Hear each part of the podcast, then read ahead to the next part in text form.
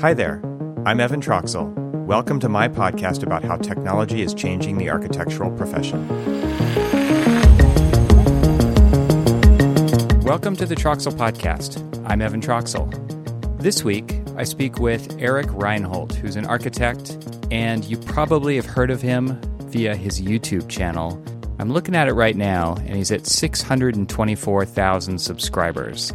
He runs a firm called 30 by 40 Design Workshop, which is the same name as he runs his YouTube channel under, and he's operating out of what I would consider a pretty remote location in the state of Maine in the US.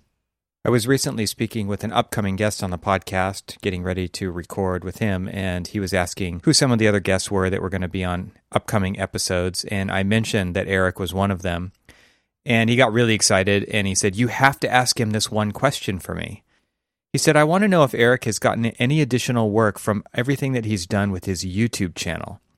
And that answer is absolutely in this podcast. So I hope that you really tune in and see how a person like Eric can diversify their practice beyond doing architectural projects. This was a fantastic conversation. I walked away from this just grinning. I really feel like Eric and I have a lot in common. We've known each other for a few years now, and everything that Eric does, I pay really close attention to. I love the aesthetic and I love the mood that he sets in a lot of his products, his videos, and everything that he does is just really nicely designed. And I think that if you click on the links in the show notes, you'll get a taste of what Eric's all about visually, as well as get to know him a little bit better during this episode. So, without further ado, I hope you enjoy my wide ranging conversation with Eric Reinholdt.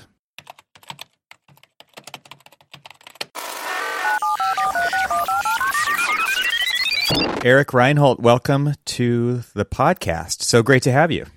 Hey, man, good to be here. It's good to see you again. Last time I saw you was, I think, face to face in New York City. Yeah, that's what I was going to say. It was like on a pier at sunset. The lighting was just right.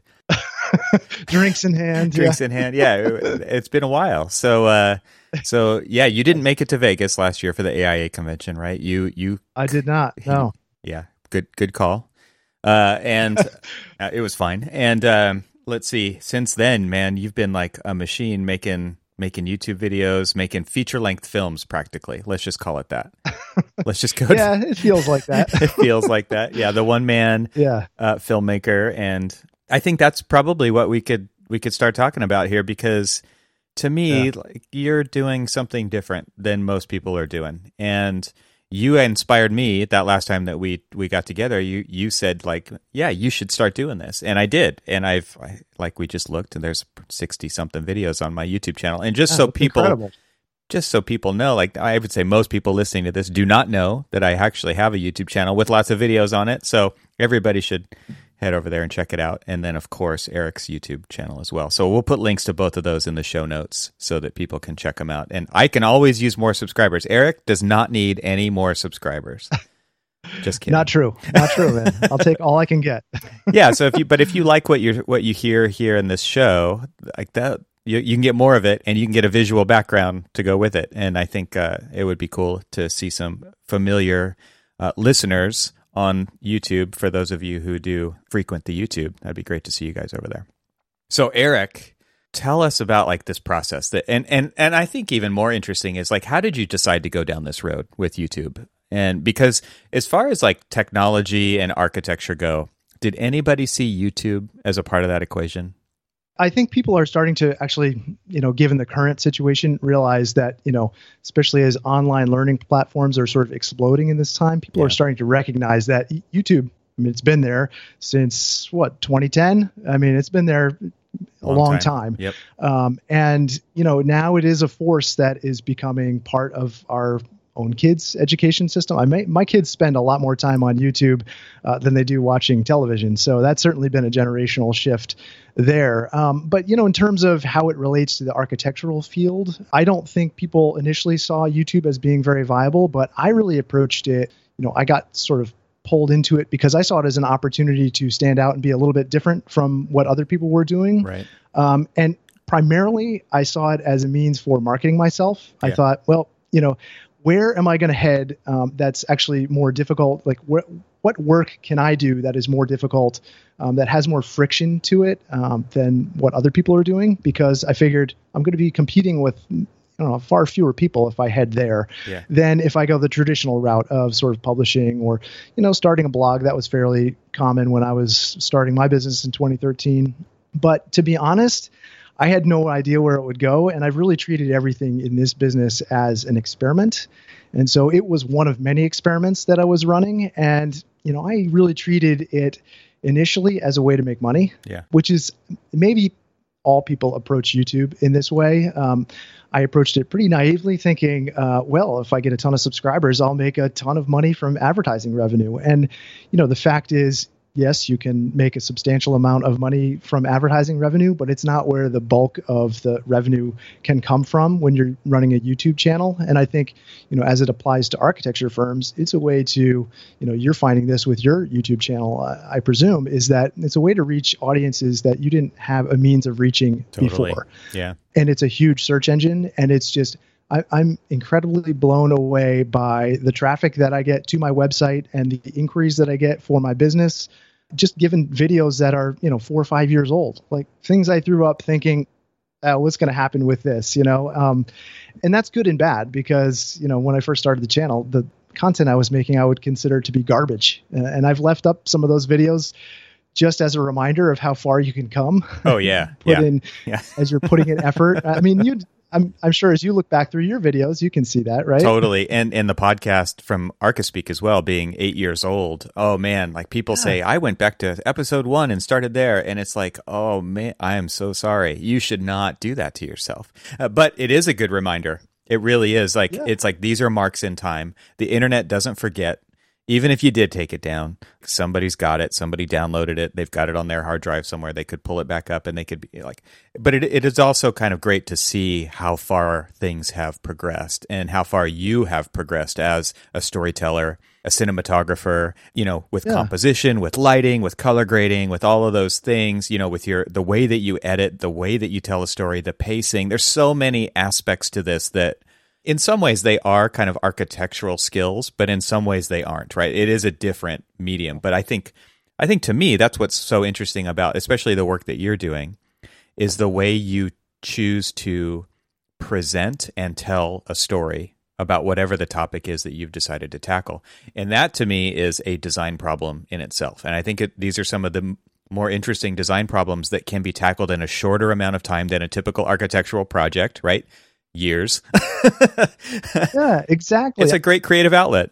That's the best. Re- I mean, I didn't start there, but I certainly came to this point. I mean, mm-hmm. in 2017, the channel had a pretty big shift because I actually hired somebody to help teach me about filmmaking. Like I spent a bunch of money and That's I made cool. this short film and That's I hired right. a story writer, a, a story editor and like so all these things started clicking and that's the point where you know the, all these doors started opening that i discovered color grading and you know the value of narrative a narrative arc in a piece and you know then it's like studying shots and composition and lighting and it's like it's never ending and although I didn't start there, to me that is that has been such a richly rewarding thing. And and as you point out, you know, making architecture it takes years. Yeah. Um, and I I wanted something that was much more immediate and something that was tangible. And also, working as a solo um, operator, you know, there are a limited number of projects I'm going to do in my life. And I love doing houses. I love designing and working with people on an individual basis. Uh, but there's there's very little architecture I'm going to produce in the world. So, you know, when I found the YouTube channel as this creative outlet and I used it, started using it almost as a teaching tool, I sort of traded that portfolio of work mm-hmm. for one of impact, and I and I feel like that wasn't something I could have planned out in 2013 either. You know, I wasn't starting this with like this big vision of like, oh, one day I'm going to have 600,000 subscribers or a million subscribers and I'll be making a ton of money and this will be a separate business and I'll be teaching all these people. I really kind of discovered that along the way. And I think it, it's very similar to the design process. Yeah. You know, we start off with an idea and we iterate on that idea and we find out what's working and what's not working and we continually are evolving and making it better and I that's really how I see this channel as you said. It's like another creative outlet and uh, and it's also a different lens to look at practice through. You know, I find when I'm working with clients and I'm filming our collaborations together, when I go back and edit the footage and I'm trying to find the story in that footage, I learn different things about those clients. And so it just makes me wonder how this can be applied to, you know, other disciplines, other fields and what is latent in this process that we're not seeing because we're not looking at it through a different lens. And I, I know you're a photographer and obviously a filmmaker, sort of videographer. Like, do you find those kinds of things too? Like looking through the lens of a camera, it's just a fundamentally different way of seeing the world. yeah, totally. It's and and sometimes detrimental, right? Like, because I'm I'm usually traveling with the family or I've got other people with me, and and I'm lagging behind, right? Because I'm composing and and yeah, like there's a this a friend of mine has a photo of me like in this really awkward position, kind of up against the glass of the World Trade Center, shooting this photo straight up. I'll put a link to that in the show notes because like it, there's this beautiful point of view, right? That most yeah. people maybe don't even experience or don't see or don't notice.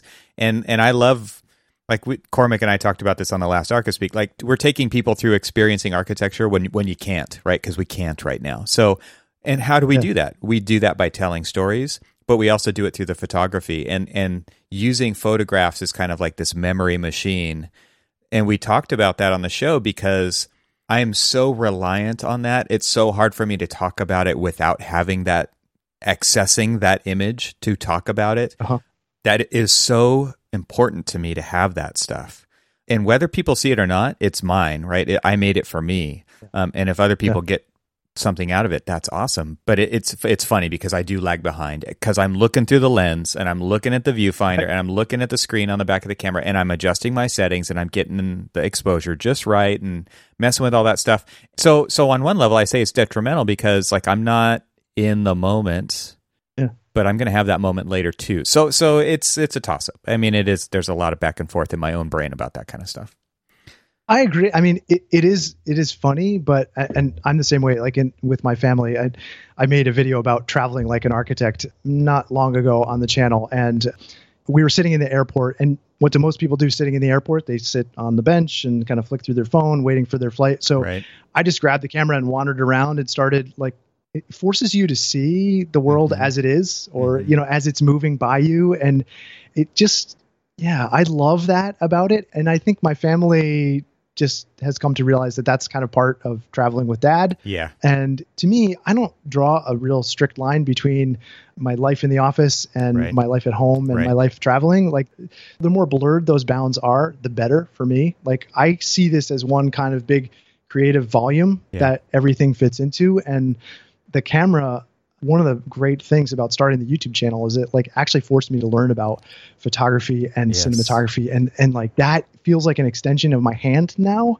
and the way that I see the world and I, I couldn't believe that there was so much to it that I had been missing for all of my life, right. you know, up until 2013. It's just incredibly eye opening and um, liberating. And and I think it it only makes practice better and more interesting for me. And if it can, um, you know, enhances travel and all, all these different aspects of life. So yeah, it's it's been an incredible gift, I think, um, and more so than any sort of monetary, um, you know, reward that may come as a result of having done the YouTube channel.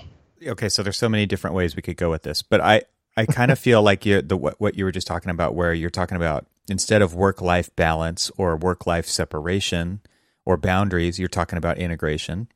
And I, I, feel very similarly to that. And it's what's interesting is you've got all these parallel things going on, and then you're looking for ways to connect those, right? And I feel like to me that is so so I just recorded another podcast with with another guest and it was very much like well, part of the conversation was like I'm trying to live five lives at the same time right? Because we get one, but how much can I fit into it? And I kind of feel like this is part of that, right? This is where it's like, okay, when I travel, I also want to be doing these other four things at the same time because I, I'm only going to go there once. I'm not going to keep going back to that place.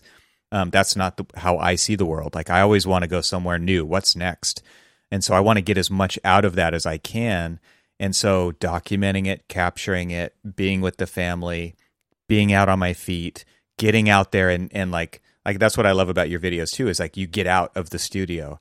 You take us on the site visit with you we get another point of view by when you're shooting with a drone, right? Uh, you you get sure all of these different angles and different insights, and then the way that you kind of edit that all together starts to tell one possible story out of all of that different experience that you got to have. You got to have all those different experiences, and then you get to present a piece of that back to us, and and our lives are richer because of that, and that's what I kind of hope.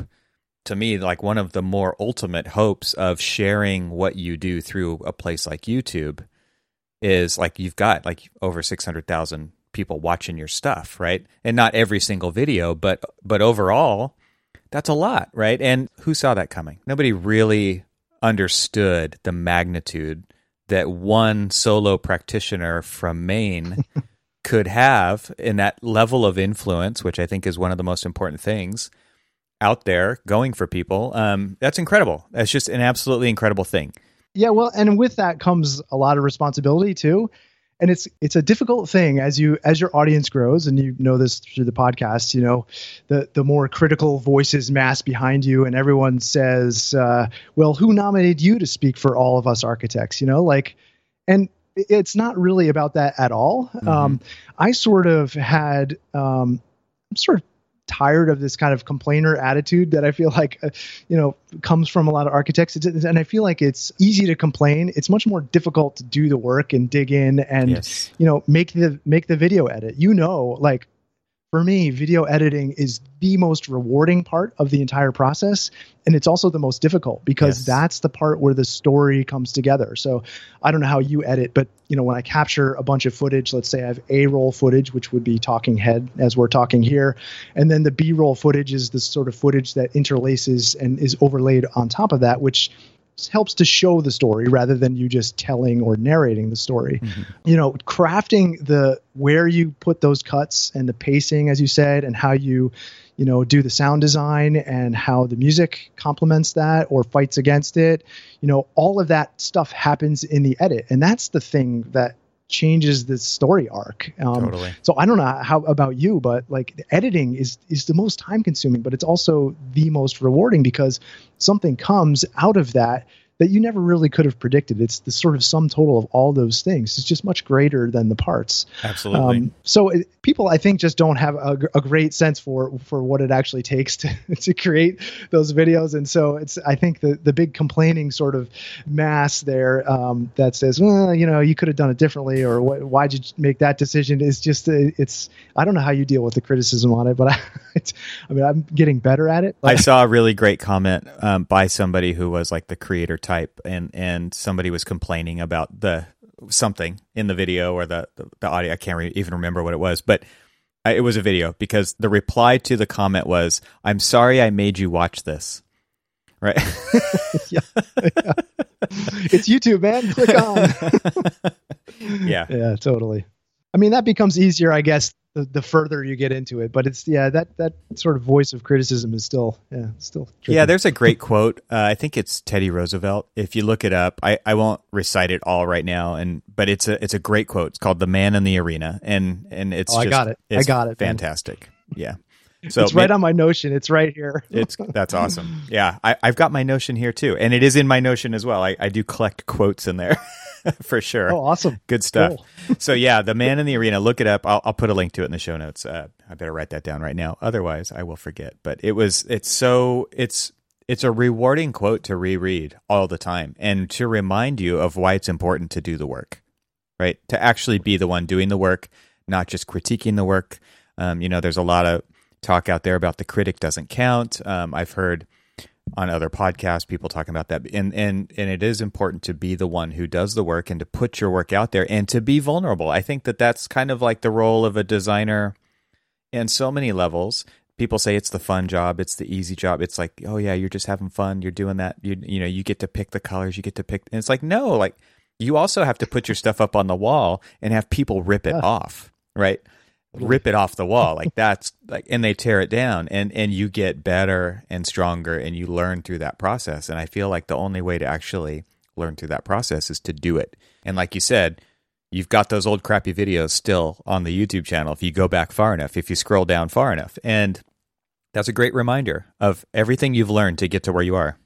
There's also this idea of separating yourself from the art, and I've I've really tried to kind of come uh, make peace with this idea that what I make is a piece of work that sits out there in the world mm-hmm. and it is its own thing that is not connected to me. It doesn't say you know, anything about who I am necessarily. It is a sort of snapshot, a point in time, and yeah. it's an object that is subject to critique and praise and all the other things that putting a work out you know architecture is no, is no different.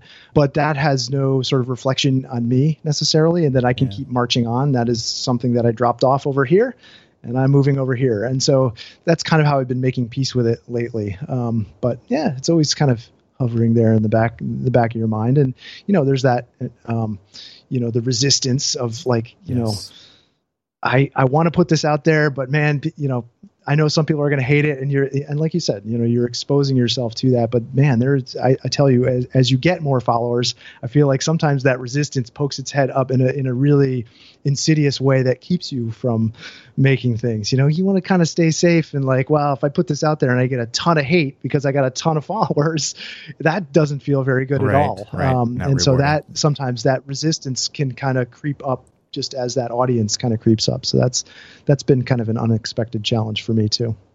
Take us back before YouTube. Where did you re- you really started? And I think the first time we ever talked was about because I was going to write a book, and you had already written a couple books. Is that where it started for you with this kind of entrepreneurial stuff, side gigs on top of the architecture? Yeah, about that time, it was. Um, you know, I was starting a firm here. I work in a pretty remote part of the country. So, you know, there's a good part of the year where clients just aren't visiting or inquiring. And mm-hmm. I was starting a new firm. I was, you know, I had experience, but when you compare my experience to all the people in my neighborhood, their experience, if you want to build a $2 million house, where are you going to go spend your $2 million? Probably with someone who's about 10 or 15 years older than I am. So, really, it was born out of need, this kind of entrepreneurial guesswork. Um, and so I thought, you know, I'm going to try a whole bunch of different things, writing, blog posts. You know, I started writing for Houzz um, mm-hmm. and whole, you know, I started making videos, started kind of making products. I actually was selling some sort of rudimentary products early on and, and, just trying a whole bunch of different things. And one of the things that I stumbled upon was sort of writing for Houzz. Now, I, I don't like Houzz at all. I have a real aversion to Houzz, um, especially now. But it helped me become a better writer. So I teamed up with this sort of editor at Houzz, and they paid me a per article fee of something like $75. It was something ridiculously stupid. And I set out to write the best possible article I could at the time. Mm-hmm. And working with this editor, he helped, make me a better writer. And I started writing this series just to kind of scratch my own itch. So I was trying to figure out how to start a firm and all the things I needed to start a firm. And so yeah. I just ended up writing this series on Houzz, and they ended up publishing it to their pretty big list. I think they had a list of email list of like 16 million people. Um, and those posts turned into my first book. Okay. And I, all I did was it was this idea of like documenting everything while you're creating it.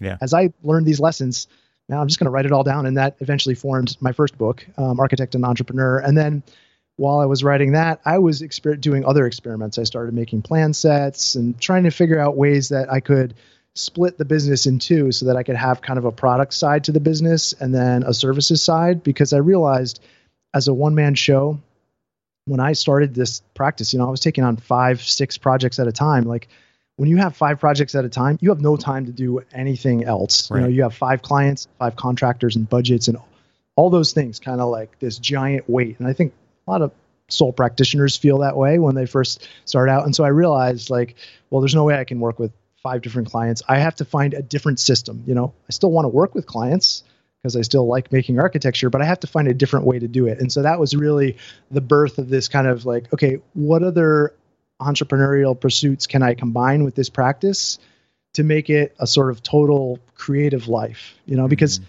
I didn't want to work with five clients at a time. It was way too stressful. Yeah. yeah and yeah. I also wanted to find a way to kind of you know when you're trading time for dollars it doesn't yep. scale right, right? right. You know, so i wanted to find a way to make something once and then sell it multiple times and you know i think i've found a pretty good balance of at this point now working with like one or two clients at a time mm-hmm. and then the other sort of product side of the business is built on you know the interactions and the products that that sort of design process spins off Mm. So, you know, working with a client, and I'm sure you have this in your uh, professional work, is that there's all this new information that you have to research. You know, there's not only building codes but building science and there's all this technology like right. all this stuff that hovers around the orbit of just the practice of architecture well that like can spin off all this information and yes. Um, to me that that is the the sort of heart of entrepreneurship is is really taking sources and turning them into resources. Mm. So the hmm. source in my business is really the cl- kind of client service side, which is very small. It's kind of this real like crucible, and then the resource side is everything that spins off of that. And you know, predominantly right now, that's the YouTube channel. Yeah. Um, and the YouTube channel is this big engine. It's this big net that captures a whole bunch of people, and then I can say, oh, okay, you're interested in this. Well, I have a resource for you here, and maybe that's you know showing you what products I'm using to make videos. Um, or right. if you're interested in designing your home uh, and don't can't afford an architect, here's a plan set. Or, you know, so all of these resources sort of sustain that kind of life. And then, you know, everything else that I decide to kind of plug into that because like you, I have a whole series of passing interests and uh, yeah. hobbies and I want all of that to be part of my creative life. I don't want to just be like fighting with a contractor and a client all the time about a budget. Like right. not interesting to me. Right. I want to find the one client who is willing to participate in this process in a way that budgets are kind of secondary to things, you know, and yeah. that's a special kind of client that yes. doesn't come along every day. Right. Um, so all of these other things support that kind of lifestyle. Yeah. So I probably didn't answer your question in there. I don't I don't even remember what it was. But the the answer was awesome because I I feel like now it's leading to me to talk about like so you because of your ability to pick and choose clients now because you do have this other income stream or streams keeping things normal normalizing that at least so something you can you can count on more than clients knocking on your door because you now you can pick and choose. You're picking and choosing what I would assume are the better projects, which lead to better projects, right? And so it does become this because you're not saying yes to everybody. You're not trying to be everything to everybody and and and basically diversify the life out of your creative thinking. You can focus and that leads to other better I would think projects. It totally does. And a good example is this so I'm working with these clients now. We're doing this off the grid house out on this island.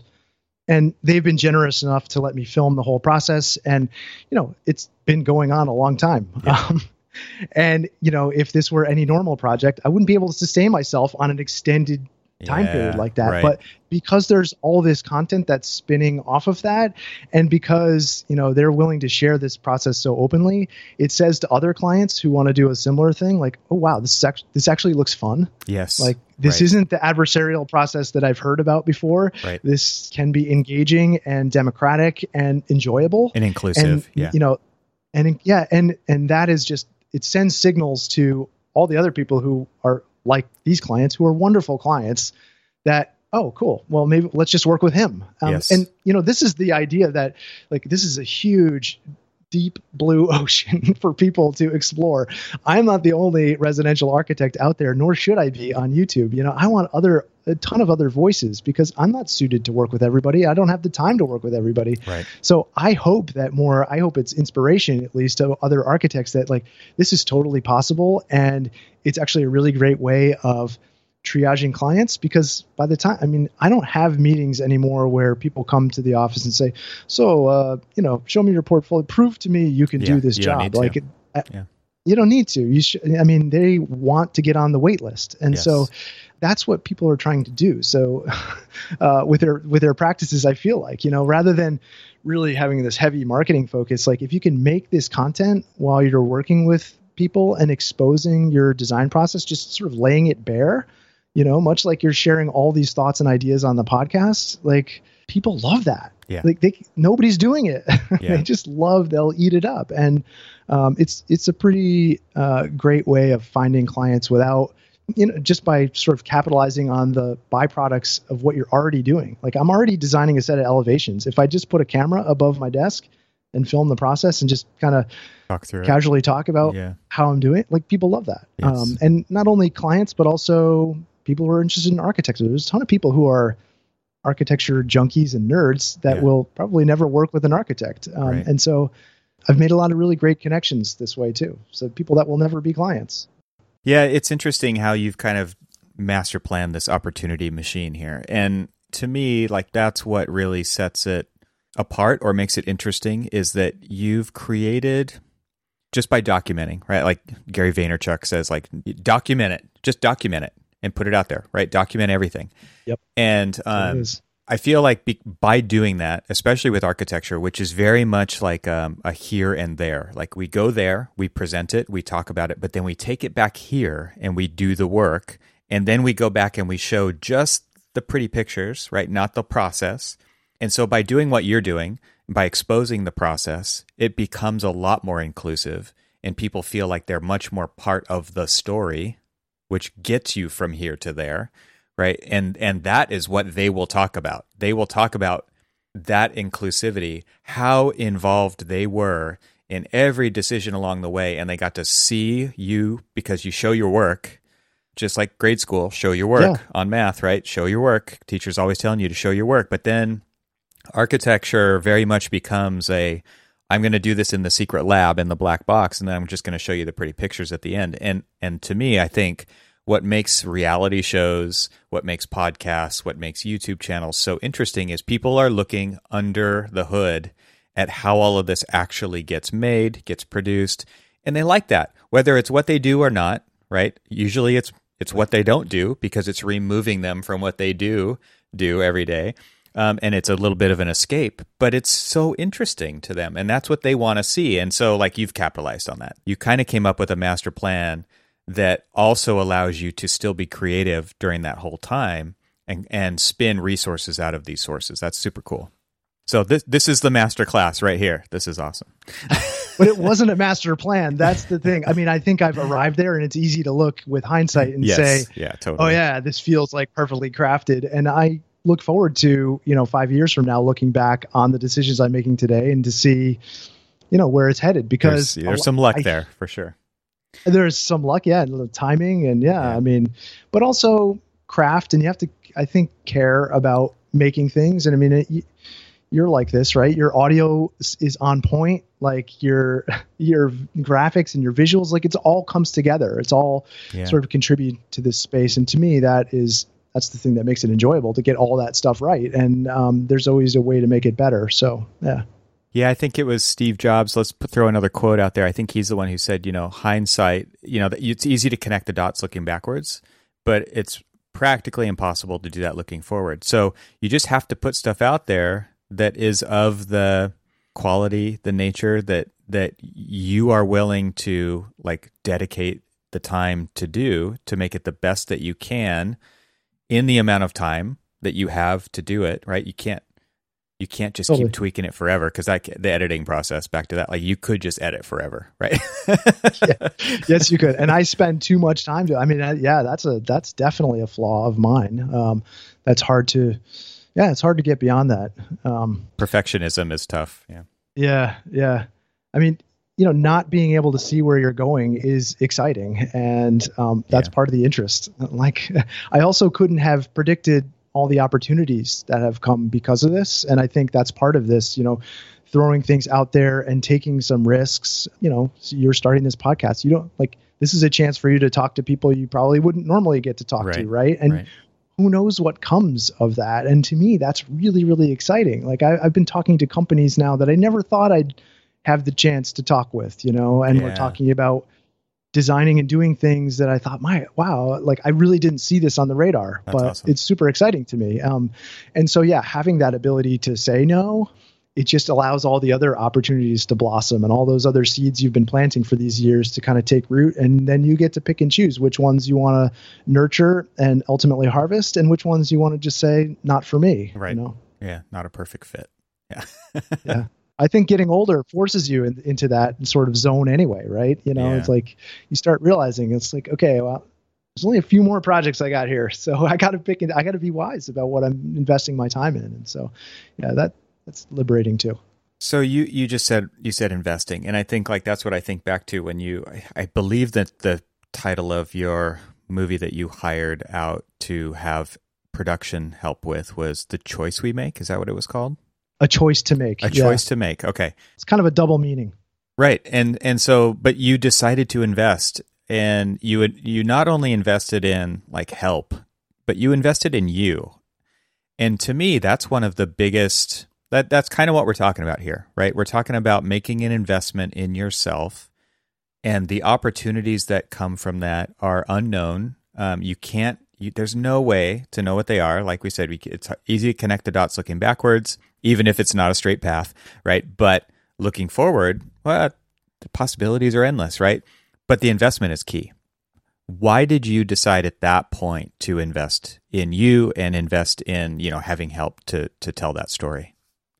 You know, I, I think I saw the YouTube channel was, I mean, with any creative effort, you realize what your limitations are. Mm-hmm. And I realized that it felt like I started was starting to make a lot of the same things and that I wasn't learning anymore. And, you know, I actually took that as the building of the studio here um, as an opportunity to put a sort of capstone on this as an effort. Uh, the, the studio, it's a small studio, uh, but it's the hub and the stage set for the YouTube channel. Right. Um, and I really felt like when I completed this, I wanted to start a new chapter in the YouTube channel because I had seen the possibilities. Uh, you know, people were interested, people were paying more attention than they ever had been before.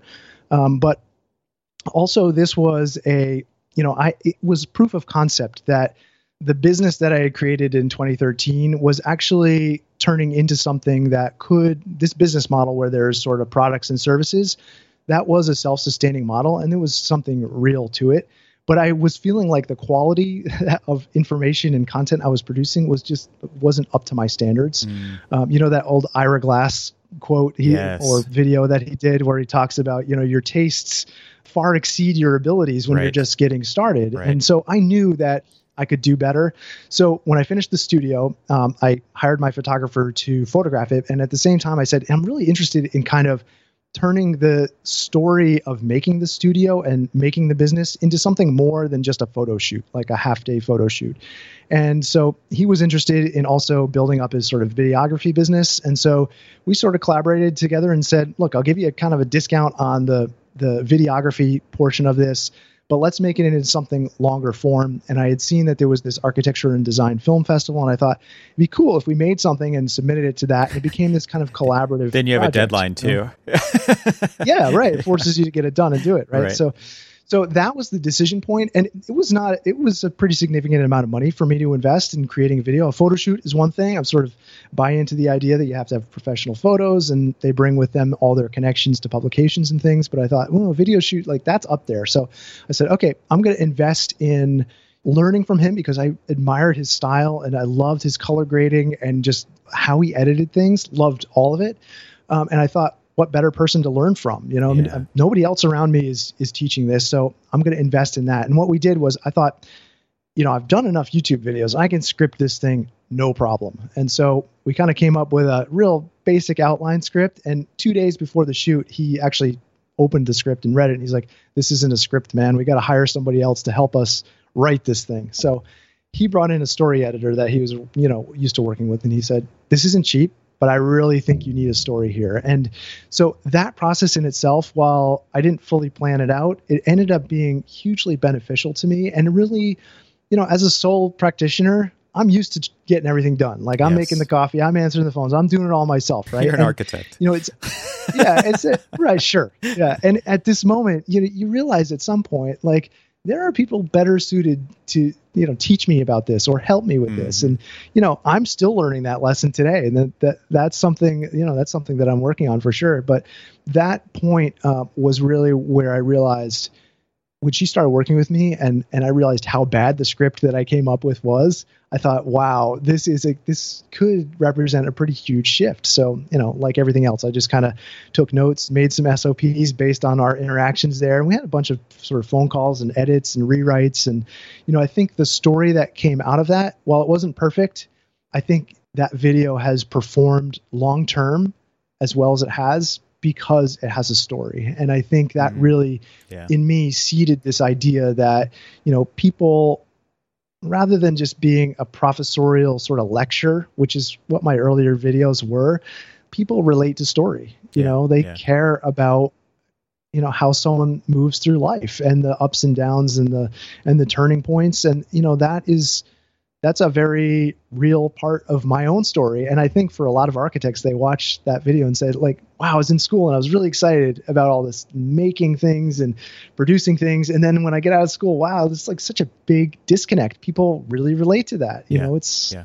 not what you expect necessarily. Um, and i think you know hopefully the double meaning in the title a choice to make things you know the real shift that i had was to making things making content you know making objects making beautiful things was a choice that we all have and yeah i like to think that message kind of resonates and comes through in that video and i think that's probably why it's so popular um, but i do feel like it's a obvious turning point and a great example of investing in yourself That's a great story. I mean, it's a great kind of behind the scenes story of the the actual story. It's really I think that that Yeah. has the potential to have huge impact on people, right? Because it takes a different perspective to just realize that that option is available to so many people. And I think a lot of times on this show we talk about software, we talk about technology. Like those are things too. Those are things people choose to make and they choose to go into that line of work. Um, and so like like a lot of things you're making are digital. You know, they're like the digital version of the magazine articles that people flip through and you know, maybe they've got it on in the background. Maybe they're paying really close attention to the color grading and the cutting of the edit and all that kind of stuff. You never know who's watching it and why they're watching it and what they're going to get out of it. But it's fantastic that you're putting it out there. I, I, I think, you know, as a thank you to you, like it's been inspirational to watch. And when we met in New York and, and we st- first started talking about this, like you were, out- you were, you were doing this and you had your backpack full of gear with you. And I was like, you, you said you should start making YouTube videos, right? Because at that man. point we I was had, so glad you did we had just started doing, we had been doing podcasting for a long time. And it's like, right I'm always kind of looking for what's next, but your words right there really kind of kicked that off. So thank you for that. And thank you for the work that you continue to make. It's super cool. Oh no, it's I mean, you know it's funny to sort of cap that story about making that short film Mhm. and then I submitted it to the Architecture and Design Film Festival in New York and you know, it was screened there and I went with my whole family and the photographer and videographer and um I was super proud of that and I was sitting in the audience and they screened two other films with this, you know, and and like I felt great about the effort and then I watched the second film and I was like, "Oh, oh wow." Another level. this is so much better. And then I watched the third one. I was like, oh, I just kind of sinking in my seat. So I think there's, you know, it's a, it was a great lesson for me to, it's humbling. I mean, you're never as good or as bad as they say you are is that kind of Mhm. expression. Um, and I think, you know, that's really how I see this. It's a continuum of work, you know, and I'm, yeah.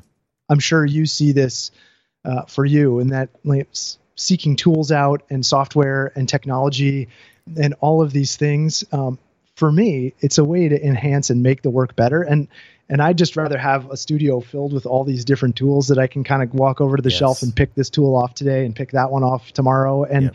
whether they're analog or digital or a physical product or a digital product, like it's all interesting to me. And Yes. as you said, it's all a design problem. And to have all these design problems to solve, like that's I don't know about you, but that's like why I went to architecture school. Absolutely. Like that's I love the challenge of that and being able to make something beautiful out of it. Yeah, that's great. So what what are you interested in right now? What what's the thing? Is there anything on particular?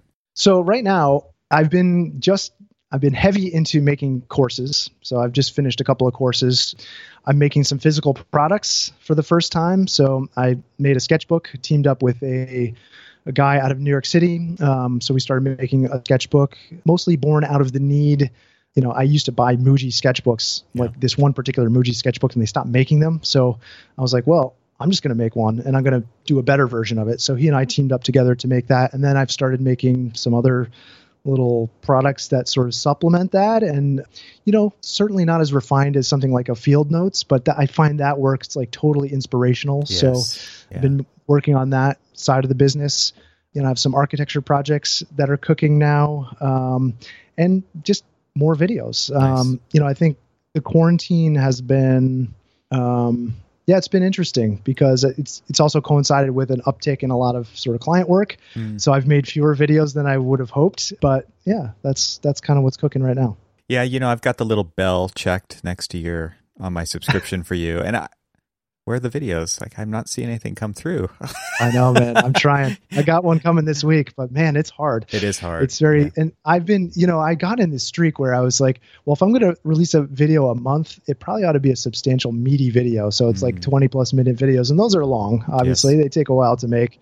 Um, but then I've also just been exploring some tech. Like I just got an iPad. Like okay, I'm way behind the times on this. I realized, but like I hadn't no idea how great sketching in Procreate was, and so like that's another tool that I get to play with and make videos about. And I don't know. I mean, I if if YouTube ever starts to feel like a job to me, I stop publishing videos. Yeah, so right. when you see a lower frequency there, it started to feel like a job. And I think, you know, as the channel has grown, there's been more interest from brands in sponsoring the channel. And I don't know where it'd be great to kind of ask you about this because I feel like such a novice here. But you know, as the bigger brands start to reach out and say, "Hey, we want a presence on YouTube," you know, that starts consuming a whole bunch of time. And I think, wow, that sounds it a does. lot like a job. That yes. sounds a lot like somebody uh, wanting a certain deliverable at a yep. certain deadline and wanting me to say certain thing. And I spent all this time kind of building up this thing, which I finally feel really proud of. And now someone wants to go, I'll take a piece of that, you know. So what's been your I mean, not to sort of sidetrack and you can certainly edit this out if you want, but what's been your approach with that? It is work. I mean, and that and that to me is you kind of hit it right on the head. You you you do this thing, it's a labor of love, it's fun, it's a hobby, it's and now like like you said, somebody's like, "Oh, like you've done all that work. I want to capitalize on that." And and it becomes a lot of overhead like just mental overhead to keep track of all mm. that to set up all of the th- behind the scenes stuff to track it and to get them what they need and to provide the information that they want. It does become something that that all of a sudden turns it into work. And i think as soon as something turns into work you have to decide is it what you want to do or not? Like you said do like I want if, that job? Right do i want that job? Um, and and then who and who do I have to please now? Because before I was trying to like you have an idea of who do, who your audience is and you have an idea of what you want to make for that audience and that audience gets to choose. They can opt in or they can opt out. And as soon as you add another gear to that machine that has leverage that's where things get get difficult i think. And and so yeah i don't i don't necessarily have an answer but i will say that it doesn't make things easier. I don't i definitely don't think it makes things easier because now what are you yeah. going to do? Like you going to hire somebody to do that thing for you to manage that? Are you going to hire somebody to make something else for your yeah it's it's a lot of stuff to think about. Yeah it takes it definitely takes it feels like it saps some of the creative energy out of it. And you know what's so funny to me is that um the, these big brands they're still in a print model advertising totally. model you must face this with podcasting yes, right? It's like yeah they want to spit they're like well you, you, know it's just a youtube video it's like well yeah it's just a youtube video that get, gets 1.4 million views like right you know i'm talking to a pretty big brand right now and like we're looking at some of the videos that are around this content that they want to make and i'm like so the last time you advertised in a print magazine and you paid $20,000 for that quarter page ad right. to run for three months because you can't pay any less.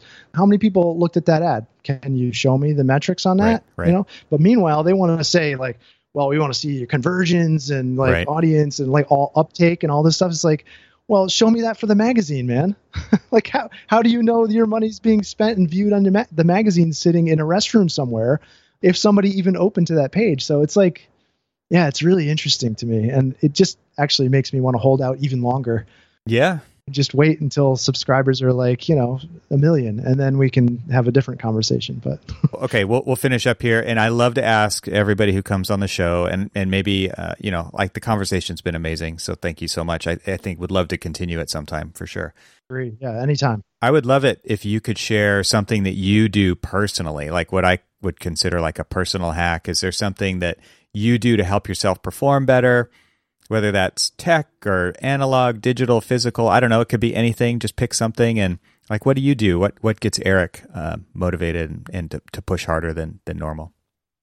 Yeah, my um, So one of my favorite um, directors, Werner Herzog, mm-hmm. I took one of his master classes not long ago, and he has this thing which I've kind of borrowed. Um, so before he sits down to, he does all of his scripting and screenplays, so he does it all himself. Um, and before he starts writing, he basically sort of primes with all of this sort of high quality source material. So he'll read like the poetic Edda. He'll listen to Beethoven.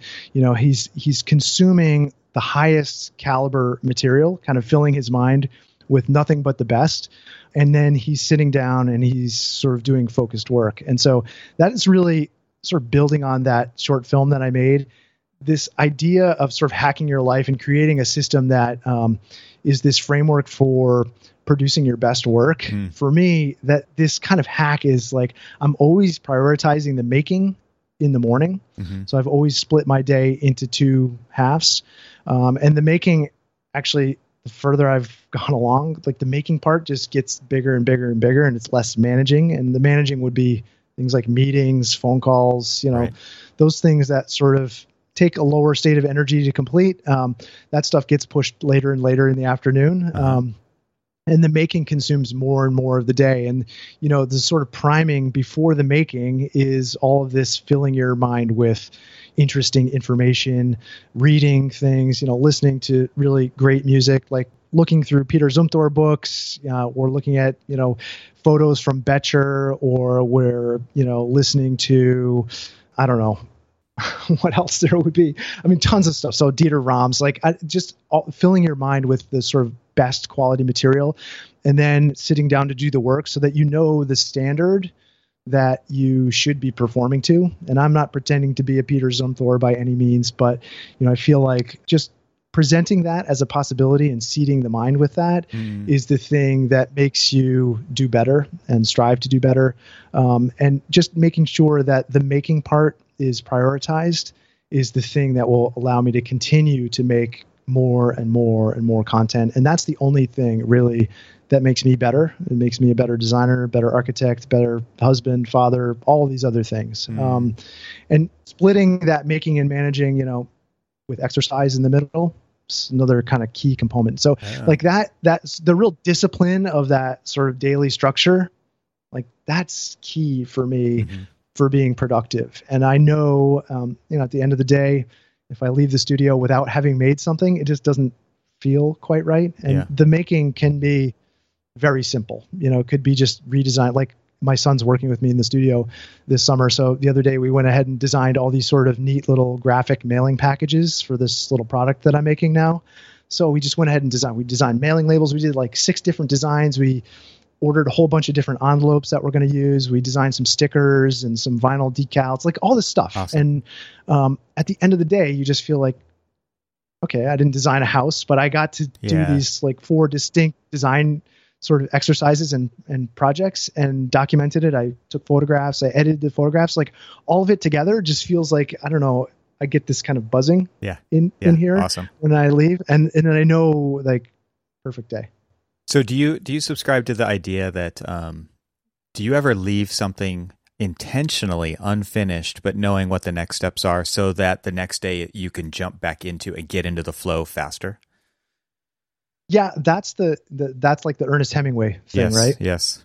Yeah, sorry, where he'd stop in mid sentence. Right. you know, um, I don't know if I consciously do that. Um, I, I, think I always have to kind of find a stopping point. But you know, with video editing, it's often spanning multiple days. Yes. Um, I do ascribe to that idea of you know taking some space and then coming back and looking at something. So whether that's in a similar vein or not, I don't know. But that is really that's definitely a part of the creative process. I don't know if that was Arthur Koestler um, who was talking about in the 20s. You know, he's talking about the whole process of design.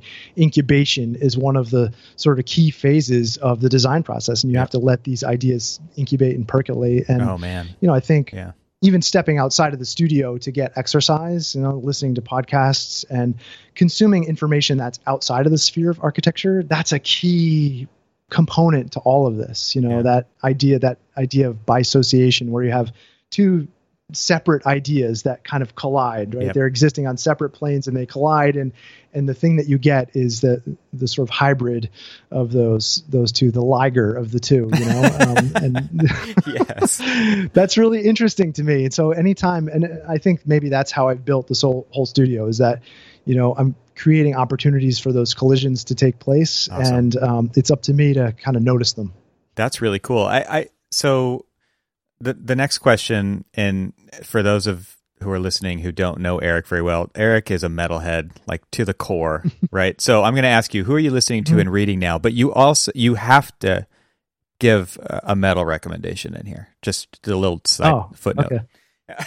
yeah okay so yeah the metal i'll consume almost any metal there is. So some of my metal my tastes in metal are um yeah people would kind of laugh at. So you know my son and i we are we're always going to five finger death punch concerts. So that's kind of you know that's one extreme. But i really like right now i'm really into in flames which is uh swedish band. It's the genre if you had to classify it, it would be melodic death metal um, and so like that's kind of that's kind of the common thread in metal for me. There has to be some sort of mm, symphonic melodic quality to it but super heavy all super heavy stuff. So in flames I can't recommend them enough. Um, on the sort of lighter side the sort of priming side um, Yeah. would be like someone like nils frahm. Love his stuff. You know it's kind of like a fusion of classical piano and synth. And it's um he has this kind of really percussive introduction in there so he's like oftentimes hitting strings with mallets and things so uh, but for me that's um that's a really great working piece of music so if i'm really trying to focus on something i'll put that on on repeat and i'll listen to it like tim ferriss style like for eight hours Yeah. uh, and just be completely fine with that. Um, and then in terms of you know, I listen to some prog metal, so Coheed and Cambria is pretty. That's Mhm. pretty digestible, and uh, actually really love those guys. And that has kind of a a storytelling aspect to it as well. So Mhm. yeah, that's my that's those are my musical recommendations right now. In Flames, like just unbelievable. It's totally underrated. They've been around forever and they're still touring. Well, I hope they still tour. Um, I was supposed to see them two weeks ago, but Didn't uh, happen. yeah. So anyway, So outside of the music realm, so what what are you listening to? What are you reading? What what's inspiring Eric right now? yeah. So reading, consuming a lot of Derek Sivers. Do you know Derek yes, Sivers yes, yeah. I just emailed Yeah. him recently, and of course he replied. So that was great. Yeah, man. yeah. So he's got a he's got a new book out, which I'm reading. oh Uh, it's yeah, I, I downloaded that. Yeah, that's great. Yeah. So your music and people, and actually, what I like about his writing style, um, and actually his previous podcast season was like this. It's very like succinct. short. So he strives, yeah, he strives to make it as um, edited as possible. Um, and his website, the design, same way. So I've I've actually just chewed through his whole entire season of podcasts because Yep. this new season was all long form stuff. form, um, so yeah, and I think you know operating remotely, like you have, you really do have to seek out outside influences. And I consider listening to podcasts and reading books and things like that really to be sort of the five people that I'm surrounding myself with. So I have a lot of his operating system baked in right now. Um, I've been reading this book by Tom Hegen, who's a photographer, and it's like it's half reading and half visual. Yeah. Um, it's a beautiful book. Do you know? Uh, do you know his work? I he does don't. these sort of aerial shots of these just uh, impossible landscapes. Is probably how I would describe it.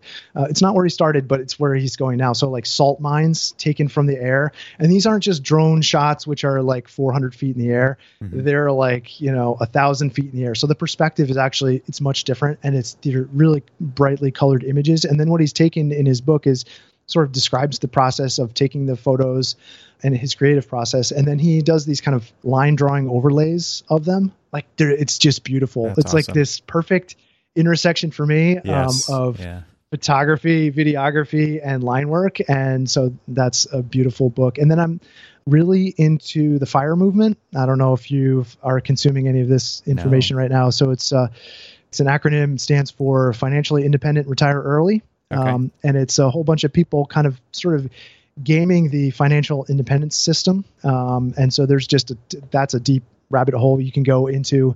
And for me, it's kind of thinking about how the business grows beyond me Mhm. and starts to spin off an entirely new creative life for me. And so that's been consuming a lot of my podcast time and also reading time. So there's a you know their book in there that I've been reading, uh, Simple Path to Wealth and things like that. Um, Cool. But so it's I really try and um, balance what I'm taking in. Yeah. So it's not all one thing. It's it's really sampled from a lot of different places. Um, and yeah, in terms of film, The Mandalorian.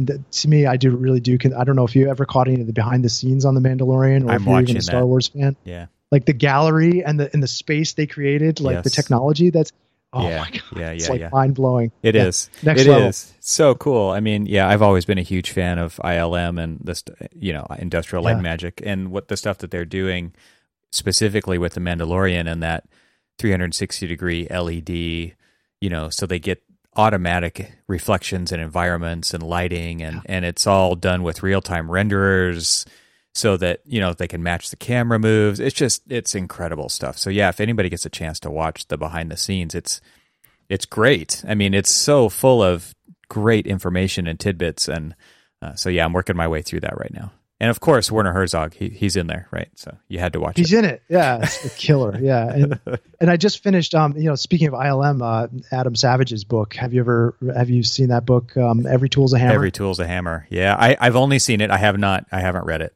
Yeah, it's great. It's like if you're a maker, and I know I know you're a maker, um, you'd love that book because he just talks about that process. I mean, as a kid, I always thought like that was one of my dream jobs was to be a model maker for Yeah. for Star Wars to build all the greebles on the. You know, I mean, he actually went and did it, and so it's a fascinating read and also a deep dive into how far you can take the creative process and, and what you can do with it. Like it's just yeah, That's cool. really empowering book. I have to share my story of uh, that I my email of Derek Sivers real quick because uh, there will never Oh, yeah. be another chance to do this. So back in 2006 when I was actively in a band, you know, of course CD Baby was like the only way to get your disc outside of the local record stores and Derek Sivers started CD Baby.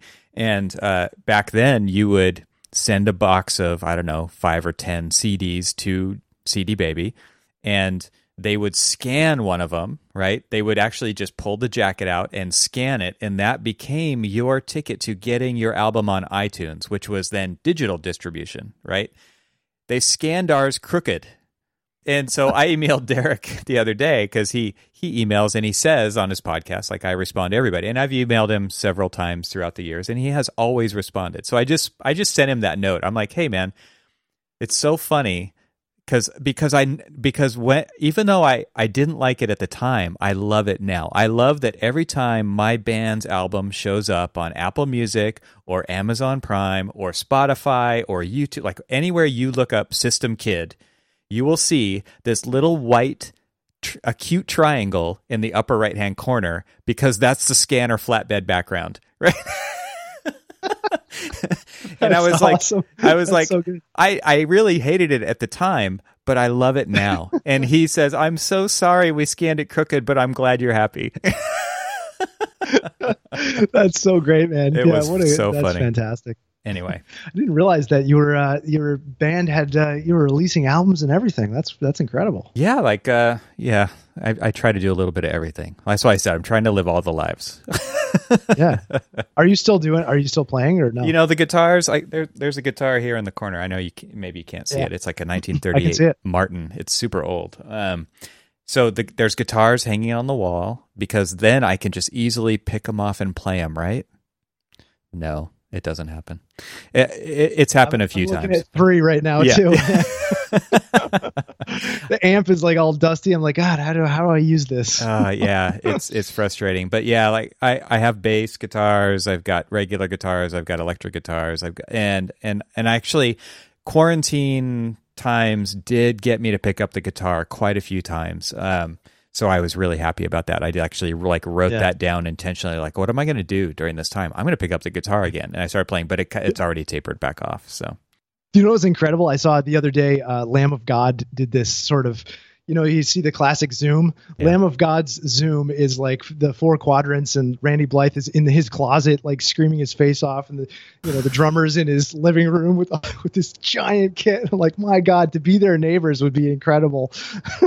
That's awesome. peace and quiet. so they're they're they're actually playing socially isolated together in the different quadrants. On that's awesome. Yeah, You got it. Yeah, So they're each cool. in their house. Randy's in his closet. I just thought that was so great. Yeah, That is great. incredible. Not your traditional Zoom. I bet your Zooms don't look like that. that that yeah, life goals right there.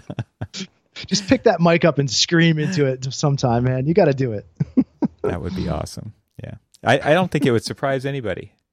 Yeah, just kidding. No. yeah. All right. So, uh, final question, man, and thank you so much for taking the time to hang out today. It's been awesome. Is just where can people find out more about you? Uh, go along this journey with you. I think that's probably a more appropriate way to put it. Yeah, um, I appreciate the time, man. It's been great chatting with you and really feel a lot of camaraderie here. I love what you're doing with the podcast. So thanks for having me on. Um, everyone can find what I'm up to on 30by40.com. That's all spelled out. And if you go to 30by40.com slash YouTube, it'll take you right to my channel. So if you're interested in seeing some of the latest videos, I'm going to have one up soon. So Awesome. the dry spell will have ended. Thanks for your time, man. This has been awesome. Yeah. Thank you. Talk to you soon. Right on.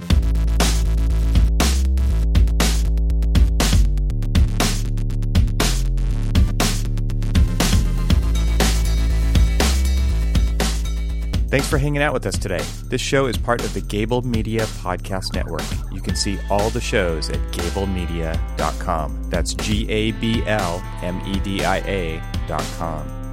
You can help support what I'm doing here by leaving a five star review on Apple Podcasts to help get the word out, and of course, share it with your friends. I'd love to hear from you, so leave a comment on the website at trxl.co slash podcast, where you can find every episode. You can also follow me on Twitter and Instagram and YouTube. Just search for E. Troxel. Talk to you soon.